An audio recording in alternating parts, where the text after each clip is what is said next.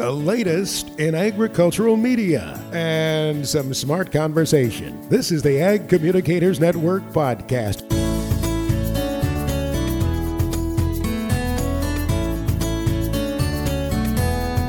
Hello, everyone, and welcome to the Ag Communicators Network podcast. I'm your host, Katie Navarra. Sponsored or custom content offers exciting opportunities to get creative through video, audio, and web projects. As with the traditional print advertorials, there has to be a clear line between editorial and sponsored content. In this episode, Justin Davey, the editorial content director for the Meredith Agrimedia Custom Studio, and Greg Horstmeier, the editor in chief of the digital newsroom at DTN, share the processes their companies use to ensure that readers know when content is sponsored by advertisers. Thank you, uh, both Greg and Justin, for joining me on this episode of the podcast. One um, piece of information that we've received from listeners is, there, is that they are very interested in custom content and the ethics behind custom content. So I'm having you on today to, to share your experiences and some of the um, strategies that you've set up with your respective companies. And I thought the best place to start would be having a conversation around how each of you define custom content at your organizations. Great. So, so, so I guess I can go first. This is Greg uh, Horstmeier at uh, DTN, and so and I'm speaking for both uh, the the DTN subscriber world as well as the the progressive farmer, um, sort of our public um, world, which is really where more of the custom content ends up. But we I mean, we essentially would define custom content as anything that is supplied or desired by an advertiser with a direct line in terms of a of a of an advertising buy. So if someone wants a project put together or whatever, and the, the whole purpose of that is to be part of an advertising buy, and that would be separate from you know like guess the opposite of that, which is a reporter going out to cover something on their own um, that would be driven uh, mainly by a by a news desire. Yeah, and on the agri-media side, it's it's really much the same. So it would kind of break down to like content that's that's that we're creating on behalf of a customer that's designed to kind of reinforce their brand or communicate the value of their product uh, or service to like create opportunities or or build affinity. The difference between that content that we're creating on on the client's behalf and uh, uh, just separate reporting that's done by our successful farming or agriculture.com magazine staff. Okay. So is it safe to say that custom content is sort of the new phraseology for what were our print advertorials? Uh, yeah, I would say an advert. I think a print advertorial is is one uh, one piece of of custom content. Custom content could take the the format of a print advertorial, could take the format of a native web article, could take the format of um, of video, all sorts of uh, of content types. I think roll up to the the custom content umbrella yeah, I completely agree with that, Justin. Excellent. What are um, some of the benefits that you've experienced of, um, you know, expanding the custom content umbrella in recent years? Well, I could go first on that one. If, I mean, in our world, um, I think one of the the big benefits is that point that that Justin was just talking about. It is taking what was once a two dimensional advertorial, um, which can still be a pretty good vehicle, I think, for for marketers who want specific content to, to, to be in, a, in the printed form.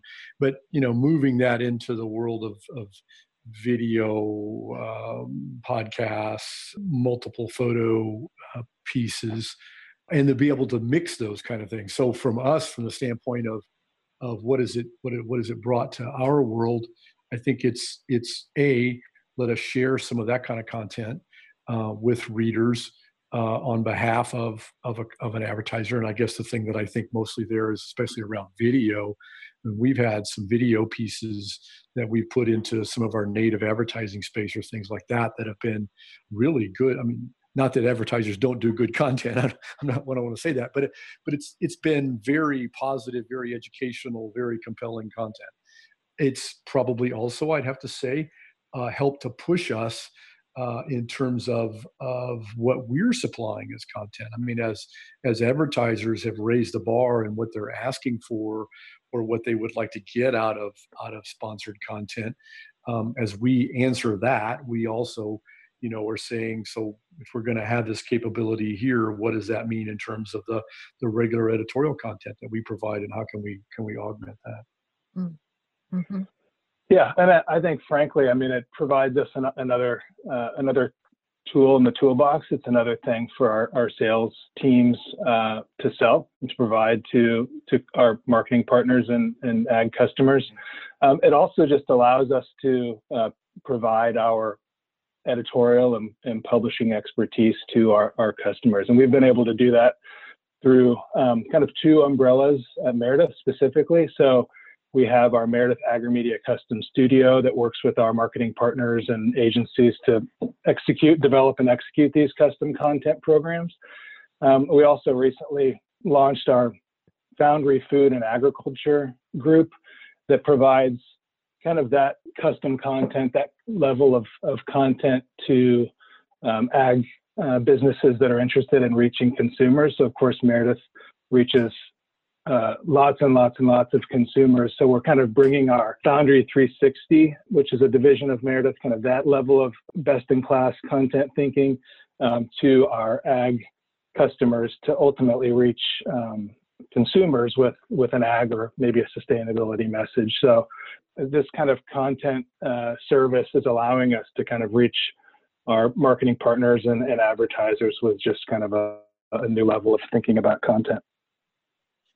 Certainly sounds exciting and offers a lot of opportunity for creativity um, across the company, both across both companies. Yeah, it does. I mean, if you you know, I think both of our groups are, are doing editorial and content well, but it's fun to be able to kind of uh, take it a step further and and have divisions and groups and people that are just focused on providing this this level of content expertise to our customers. Mm-hmm. Yeah, and it also it allows those advertisers to connect with our audiences in different, more holistic ways, I guess. So, and what I'm thinking about here is if we have a package, for example, that we're planning to do for editorial on some subject, and we're looking for sponsorship of that you know just advertising or whatever that would be placed around that editorial content. They can you know a company can engage customers that way. We support this package that dtn the progressive farmer is doing and we're doing that through advertising. And then they can also come in with some of this sponsored content pieces videos um, other podcasts other kinds of things that they might do that have more of their messaging in that, but also continues to engage that customer on that subject matter that's that's already been engaged. And Justin, you hit on sustainability, and you know that's that's probably a natural there where we would do things around that subject matter. Companies that want to be part of that want to have that sustainability as part of their messaging and and be known for can can then support that idea with their with their customers in in several ways Mm-hmm.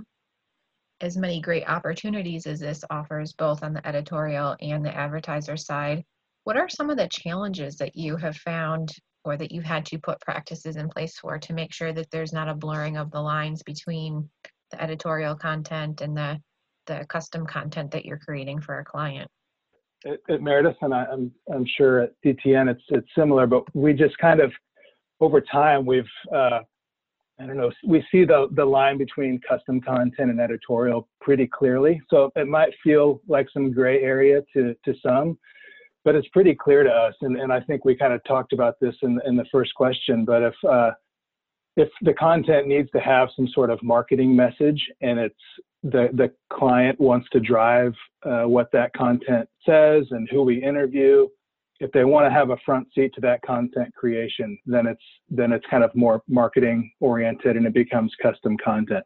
If maybe they want to be adjacent to a topic, uh, you know, with advertising, or they're interested in in you know advertising around some type of content, then maybe our editorial staff will consider some content around that theme. We have the editorial team then has the flexibility to to steer uh, what that content is and who it becomes. They're not uh, they're not interviewing uh, people based on kind of demand. Uh, it's it's independently uh, created. So while the the line may, might seem gray to some people, it's pretty clear to us. So we put our heads together when the RFP comes in, or however the the request comes in from the client, and can decide pretty clearly, really based on more of a gut check at this point, um, whether it's kind of marketing and thus custom content, or just kind of a an editorial, maybe adjacency request. Yeah, and, and we we do very similar to what Justin just described. I mean, it's there's usually a process here. There's usually um, you know either we're reaching out with if we've got a project that we're working on and we're looking for sponsorship around, or we're meeting with marketing customers who are looking for ways to to reach uh, their audiences and they want to do it through us. And sometimes they have the idea, sometimes they're looking for ideas from us, sometimes we have the idea. Um, we, we, we try to be pretty fluid in that. Uh, but most of them come through the door as ag company X wants to reach customers through us and they want to talk about these kinds of issues. And, uh, you know, we, we too have pretty, pretty firm uh, lines around that. Um, and, and Justin's right. There could be times when the, the visual appeal of that, the way that actually comes off, can look a little gray sometimes, but we try to keep try to keep those lines pretty well drawn. We have colloquially what I call basically a peek or no peek rule. If the client wants to peek, if the client wants to have some input on who's being interviewed, what the content will be, uh, you know, in anything that to do with the creation of that content, then that takes it down one path. Um, that's custom content. We we we typically hire freelancers to do that. We almost rarely would actually have bylined DTNPF employees, uh, reporters and editors and those kind of folks writing that content. They they will they could be part of the thought process. They could be part of the brainstorming steam. But we we tend to not have bylined articles around that that carry bylines of, of our own staff. Uh, we tend to hire others to do that if they want to support something, um, as Justin was talking about, if they want an, an adjacency, but they don't uh, they don't have specific content that they want to see included. They don't have specific people that need to be talked to. And most importantly, they don't get a chance to really look at that content before it's published. That's where that peek, no peek comes in. If it's truly no peek, we're, we may be writing about a subject, uh, some weed control issue, some equipment issue, some sustainability or some feeding the world kind of a, of an issue that we've done in the past. But, and all they want to do is have adjacency, but they don't have any control or they don't look at any of that or they don't make any judgments around any of that then we call that no peek and then and then it's it's uh, it's written by staff members and it's it's handled like pure editorial product. And i think we've we've probably both i know we have and, and you have too probably greg i would imagine had uh, requests come in where the client maybe wants to control the content but they have some uh, maybe uh, respect or affinity toward one of our editors and they'd like that person to to produce this content, but they really want to want to drive uh, what what it says. It's just an opportunity for us to kind of to have a conversation about these differences between custom and editorial, and and help them kind of drill down to what's more important, uh, kind of a, re- a, reported piece of content to maybe uh, sponsor, advertise around, or to really drive what that subject matter is, and what that content says, but have it be produced by a different group at Meredith. It sounds like you both have really well strategized plans um, for doing this and at the root of it is communications you know communication with your team members um, communication with your clients and just being really open and transparent in all aspects of that conversation that that's absolutely true katie and i think that that really is sort of the crux of of whenever wherever we start with these things um, and this this actually comes from some older language in the AAEA ethical standards and and some of the ethical standards that were built before that and that AAEA has begun to over the decades has emulated. And that that central point is transparency. That central point is does the reader understand who's speaking to them uh, and that that really is kind of what guides all of the the thinking around this. And to, to justin's point about the conversations that you have with advertisers when they when we really start to get down to brass tacks about who this is looking at. But we what we continually fall back on is is the reader clear as to where this information is coming from? Is it is it something that a that a corporate company wants to to get across and to and to have those specific messages out there or that specific content out there then the reader needs to know that. Is this something that the reporting team has gathered in its general uh, way that it always would do? Um, certainly it might talk to people in that company about those issues uh, but there are other sources in that story and there are other points of view around that around that subject matter. We're clear to the reader on who's delivering that message yeah katie I don't, this might preempt one of your questions or follow-up questions but i think that's a good segue to kind of talk about the ethic, the ethics of it all and how we differentiate edit versus custom. Mm-hmm. Um, and we, you know, there's de- there's definite thinking around that and some guidelines around that. So it's obviously, uh, you know, important for the reader to know what's editorial, so like objective and from the publisher, and what's branded or custom or advertorial. So that would be coming from the customer, the advertiser. And it's important for us, I think, as publishers to clearly kind of disclose what's branded to protect our reputations and you know our, our the reputations of, of our staff as well. So um, there are guidelines in place. The Interactive Advertising Bureau, uh, IAB, if any listeners have, have seen that around, um, have guidelines around. And in many cases, they're required. They're things that we that we have to follow with custom content and I think we want to abide by them. They're fair and they protect us all. So Meredith AgriMedia, we've kind of adapted those to what we call our Meredith AgriMedia native content guidelines, and and they're things like for print, you know, using a different font or typeface than Successful Farming uses. Using a different column grid than successful farming uses, slugging advertorial or spe- special you know, sponsor section, something like that at the top that clearly denotes that it's not it's not editorial. While it feel it might feel like editorial or magazine journalism, mm-hmm. uh, this is different than the successful farming stuff. Uh, we also require the the sponsor, the advertiser, to, to have a logo on the page. Usually, it's at the bottom. Um, just to kind of drive home that branding a little bit more. So, so we take that seriously. These are kind of adapted from those IAB standards um, so, but it's important to us to kind of differentiate custom versus editorial. We do something similar on agriculture.com where it's, you know, native digital content is slugged as paid content at the top, um, along with the, the advertiser's logo. Um, so we do that in print and digital.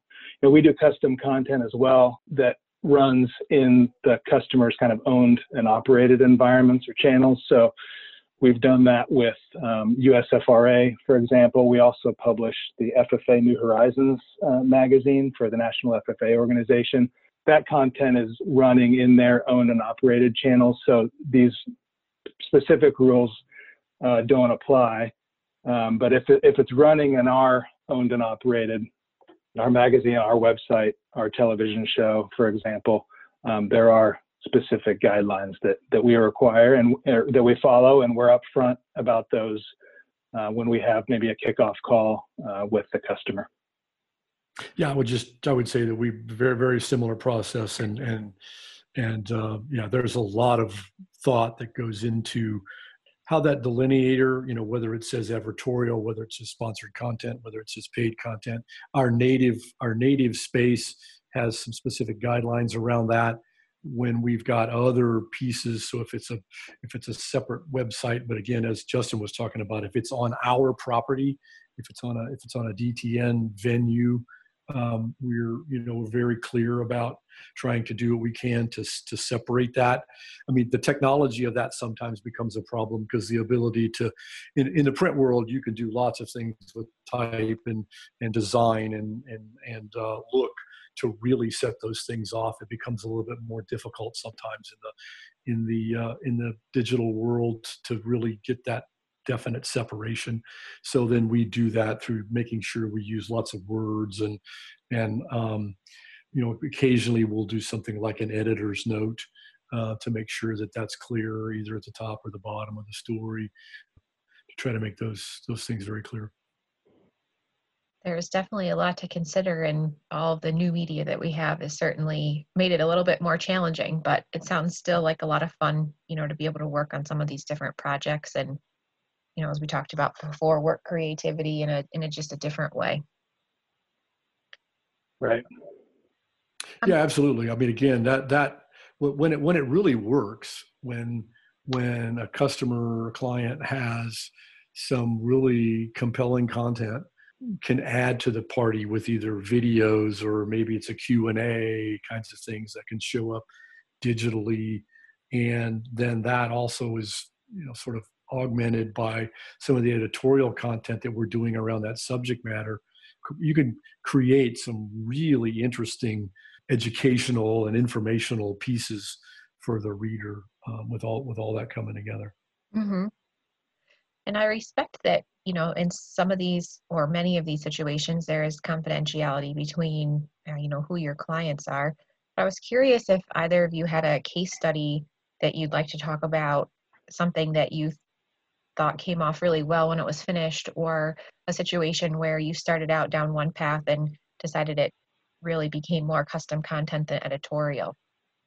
Yeah, sure. I mean, we've had uh, a number of packages, and I, and I won't mention customers. Uh, some of these are still ongoing, and some of them aren't. But, uh, but but one of them is coming to mind for a, for a major uh, ag chemical company. I'll say that, um, in which we created a series of of articles and content that was in the print magazine, and that was augmented with some native content and uh, not just a repetition of that, but some additional things that we did with video and blogs and and that those kinds of approaches to the customer through um, through the digital side worked really really well.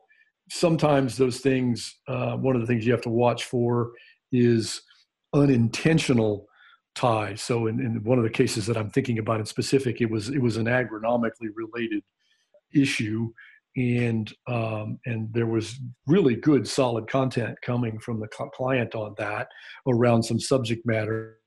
But you know thing you know the world happens. So it also happened that some of the issues that were being brought up in just a general educational sense began to happen in a news sense.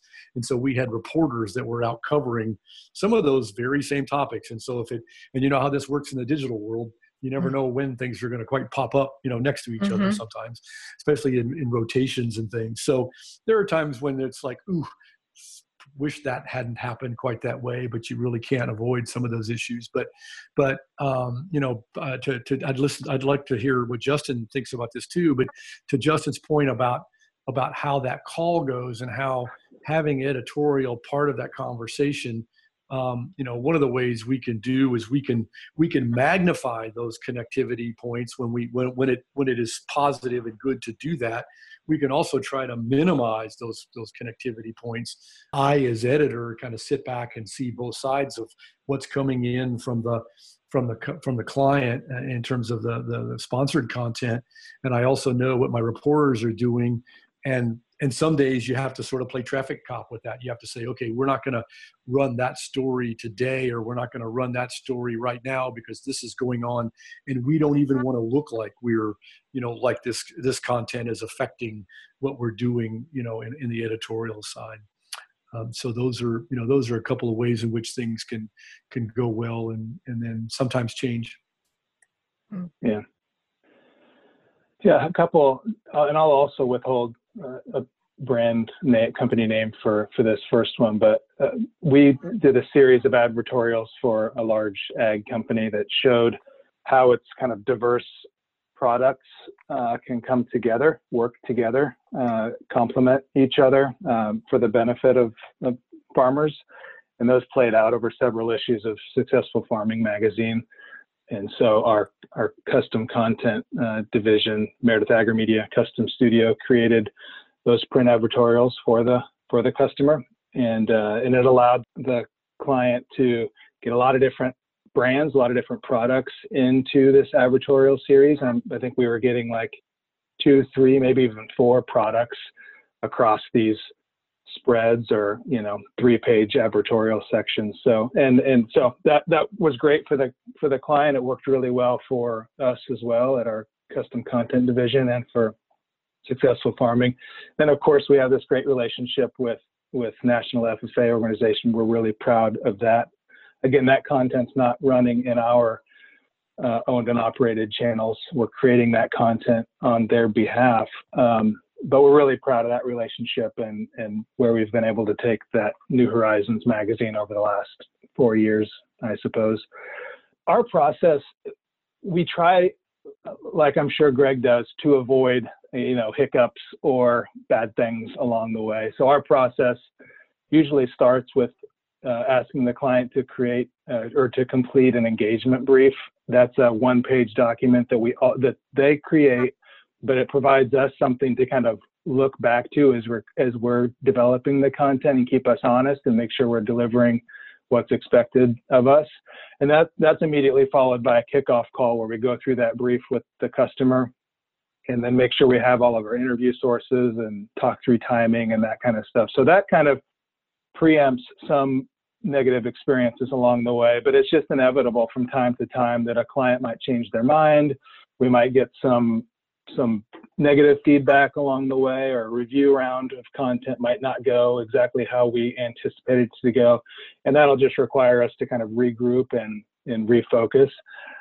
When things start to go sideways a little bit I, it's important for me just to remind myself that it's not the end of the world that the content doesn't belong to us. We've been hired um, by someone else to create the content on their behalf and they're this is their brand and their product and they're very passionate about it. So what role can we kind of play in that in that process? How can we right size this this issue whatever it happens to be?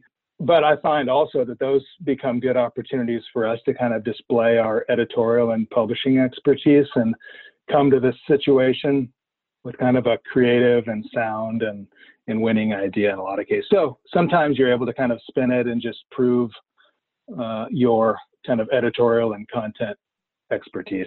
So I have some specific times in mind where that has happened. I'm not prepared to, to talk about them specifically, but I can say overall, there are certainly times where things don't go to plan, but it's almost always an opportunity um, to grow or just to kind of help the customer see things a little bit differently, maybe bringing just some editorial or magazine best practices to the page where they maybe weren't in that frame of mind uh, to begin with. Like we don't want a magazine article or an or advertorial or a piece of native content to feel like brochureware. We don't want to just promote a product for the sake of promoting a product. What's the best way to tell that story uh, to a farmer? How do they engage with digital content on agriculture.com, for example? And then kind of bringing that level of thinking to this native, this piece of native content on agriculture.com to make sure that it's really resonating with that farmer reader. Yeah, and I'd, I'd agree. I mean, I and I, I would just add that um, this has really evolved over the last, you know, five to ten years. Um, you know, the the situations that I can think of in which things started to go down a path and there needed to be some corrective action taken. I mean, there were some times when we to go back to my peek no peek rule mm-hmm. there were mm-hmm. there were times when we started out understanding that this was going to be a no peek and then part of the way into it the client said oh actually you know they were getting pressure from from up above or whatever to take a more active role and we had to kind of back up and go okay well then let's let's review what those rules look like when when we when we move into this world and but most of those things happen in the early days of this when we were really beginning to get into the native business. Um, you know, one of the things that we did, and just to speak to the organizations and and the the family you know, that is agriculture, it's one of the it is one of the cool things about being in this industry is that it's a pretty small group of people and i and several others uh, got together it's been five six seven years ago when native content really first started to come around and we did a number of sessions both at AAEA Ag Media Summit meetings and a correspondent conversation at some of the NAMA uh, events for a couple of years where we brought in people from all sides to, to talk about those issues and to sort of come to some commonality about what the language was going to look like and, and what, what everybody was doing. So we all were sort of speaking from the same page. And so, you know, those, those issues don't happen as frequently as what they once did. And I think that was just part of the, the growth process. But the reason I want to bring that up is that it has been a growth process. I mean, I think that um, to Justin's point about the, the, the client's ability to uh, engage audiences in new ways for, for publishing firms to be able to showcase their ability to do that um, you know, it's it's actually pretty exciting. I mean, it'd be easy to say, yeah, it'd be simpler if everybody just bought ads and we just wrote editorial and and and it was just simple. You know, um, yeah, sure, that that that might be a simple way to do things, but uh, but it's actually been really interesting to watch this change and grow, and and watch the industry sort of work around it and, and grow around it. Yeah, and it, it, I agree. It's definitely a growth. It's been a growth uh, path, growth trajectory and it's been i mean on on the personal level it's it's been cool to kind of be able to carve out a career in this in this industry so um, I've been at Meredith for 13 years now, and uh, I'm currently doing doing this custom content as as my full time responsibility. I'm not really crossing over to successful farming editorial uh, work really at all. It's all custom content, um, and so I'm kind of on that side of the of the line, the editorial custom line. But it's it's cool for me personally, and I think for maybe some other listeners that that's now a viable career path. You know, mm-hmm. uh, you know, you can you can use your your um, ag communications background or maybe some sort of uh, marketing background and and work at a publisher doing doing custom content. It's pretty cool. I think that's an excellent point. You know, I graduated college long enough ago that this wasn't a career path at that time. And to think that folks can now um, you know kind of choose the editorial versus the custom content is is pretty exciting. Yeah. Yeah and for me it was uh, again just growth kind of working on the the editorial magazine side and then and then kind of finding enjoyment in, in the marketing side as well but then using kind of that that magazine editorial experience and bringing that over to the, the custom content side. Mm-hmm. You know, and I'd like to, you know, appreciate that comment, Justin. I, and I also would like to, you know, make the point that that folks like Justin uh, and others that are coming up and and have more background in this, you know, maybe studied the whole idea of this more in college rather than sort of learning through the hard knocks like like old guys like me.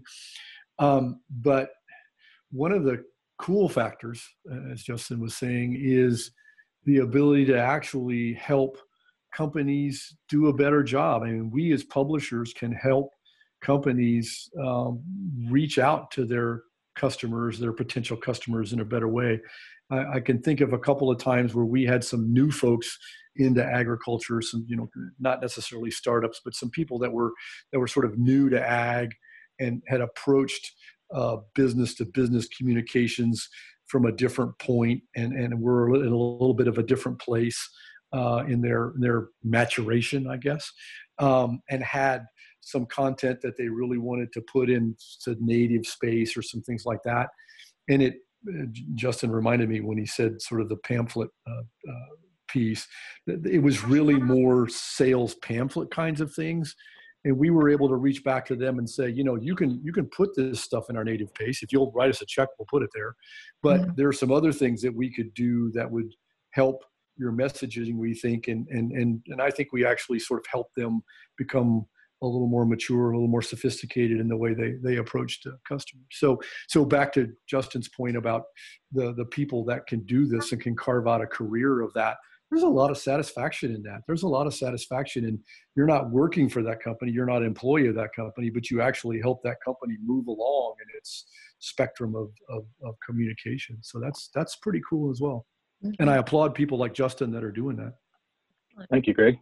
well, I think that um, in our episode today, you both shared some really great advice about um, how you and your companies define the line between editorial and custom content. And you talked about your peek, no peek, or your gut check. Um, is there any other last piece of advice that you didn't feel we covered, or um, did we kind of get to it all through our, our conversation earlier? Yeah, I think we I think we got through. I think the the big points. I, I guess I would just leave readers just with the the thought or the notion that, and, and Greg touched on this, um, but that it's it's still growing, it's still evolving. New types of content uh, are coming available, and we need to figure out how to kind of adapt those and make them available for for customers to use in a in a custom way. Um, so this still just kind of continues to grow and evolve, but I think it's it's it's still a new frontier in a lot of ways. There's still a lot of opportunity, and so while it might seem daunting, um, it's it's definitely feasible and definitely available. And I think uh, we're we're both excited to provide the service to our partners.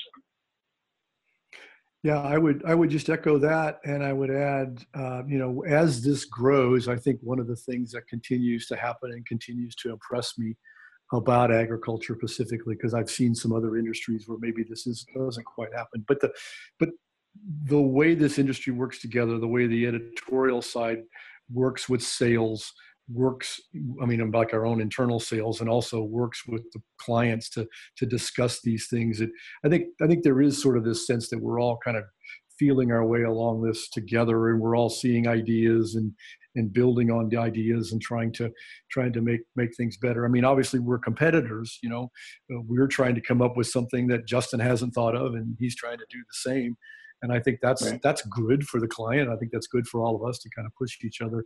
But um, I, you know, I also think I guess my my, my final message would sort of be, um, you know, those that are on either side of this coin, uh, whether someone listening here is you know purely a reporter or is is purely maybe an agency person that's working, is uh, you know when I see it working well is when the transparency in there, the communication is there, everybody approaches everybody with, hey, we have this thing we want to accomplish help us figure out how to do that. And I, have seen some, I've seen some just really great conversations around that.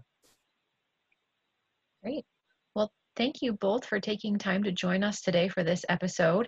And I'll encourage um, all of our listeners to go to your respective websites and check out some of the custom content that you have there and some of the principles that you've talked about and see if they can, you know, see them in play and use them in their own work. Okay, excellent. Thank you, Katie. All right. Yes. Thank you, Katie. This has been an Ag Communicators Network podcast. Thanks for listening, and please visit us online at agcomnetwork.com for more great content.